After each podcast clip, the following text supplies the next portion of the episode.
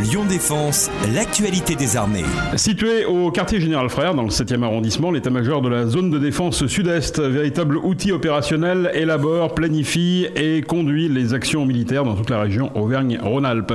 Sur 12 départements, ce sont une vingtaine d'unités et régiments qui lui sont rattachés. Au-delà de son rôle de direction régionale des armées, l'état-major est le noyau dur de l'opération Sentinelle dans la région. Pour nous en parler, nous recevons aujourd'hui le colonel Hubert Gomard, chef d'état-major de la zone de défense euh, mon colonel, bonjour. Bonjour. Pouvez-vous nous dire d'abord qui est le chef de l'état-major de la zone de défense sud-est de Lyon? Écoutez, je pense qu'il y a deux manières de répondre à votre question. La première, c'est euh, à titre personnel. Euh, je suis un colonel, euh, officier qui sert l'armée de terre depuis maintenant plus de 30 ans, avec un parcours essentiellement dans les chasseurs alpins. Et je suis arrivé à Lyon voilà près de 3 ans. Sinon, sur le plan institutionnel, eh ben, le chef d'état-major est un chef d'orchestre, une espèce de secrétaire général d'une grande entreprise ou un directeur de cabinet de préfet qui a vocation à coordonner l'action euh, de tous les services de son état-major. Pouvez-vous nous dire euh, ce qu'est exactement euh, un état-major de zone? Quelles sont ses missions? D'ailleurs, le terme état-major qui est souvent utilisé, on parle d'état-major de campagne par exemple, peu savent exactement ce que recouvre ce, terme. C'est avant tout un, outil, un outil qui est composé de plusieurs éléments, plusieurs services qui ont tous vocation à permettre ici à l'officier général de zone de défense de prendre ses décisions,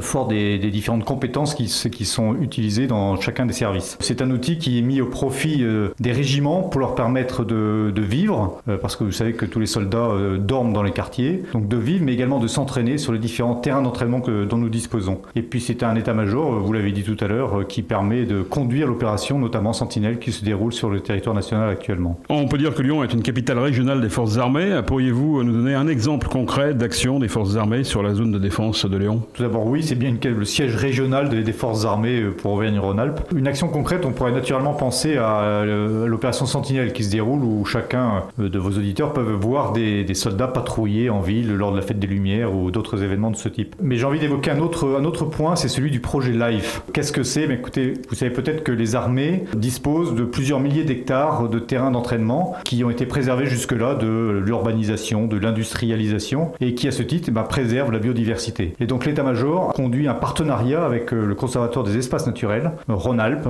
euh, pour justement permettre de gérer au mieux et utiliser au mieux les camps pour préserver cette biodiversité. Donc voilà un, exemple, par exemple, concret d'une action qui est conduite par l'état-major qui permet de répondre à, différents besoins. Donc on dit les camps, c'est par exemple Vancia? Euh, Par exemple, le camp, c'est Vancia, c'est le camp de la Valbonne, au plus près de Lyon. Un état-major de zone fonctionne-t-il de la même façon qu'un état-major en opération extérieure? Écoutez, ma réponse, elle pourrait être un peu ambiguë, euh, parce que je vais vous dire oui et non. Oui, parce que dans tout état-major des armées, on a une manière de travailler qui est très similaire, un travail où on conduit un travail collaboratif, où on, on concourt tous à conduire euh, ou à atteindre un seul objectif c'est la victoire. Mais il est évident qu'ici, euh, l'état-major de zone de défense de Lyon euh, n'est pas euh, exactement structuré comme l'état-major qui actuellement est au Mali, et donc nous ne conduisons pas exactement les choses de la même manière. Pour autant, au sein de l'état-major de Lyon, il y a une division qui s'occupe plus spécifiquement des opérations qui se déroulent sur le territoire national, Sentinelle aujourd'hui par exemple. Cette partie-là conduit les actions exactement de la même manière qu'en opération extérieure. Un rendez-vous le 22 juin, la journée nationale des blessés de l'armée de terre. Pourquoi une telle journée et en quoi cela va-t-il consister?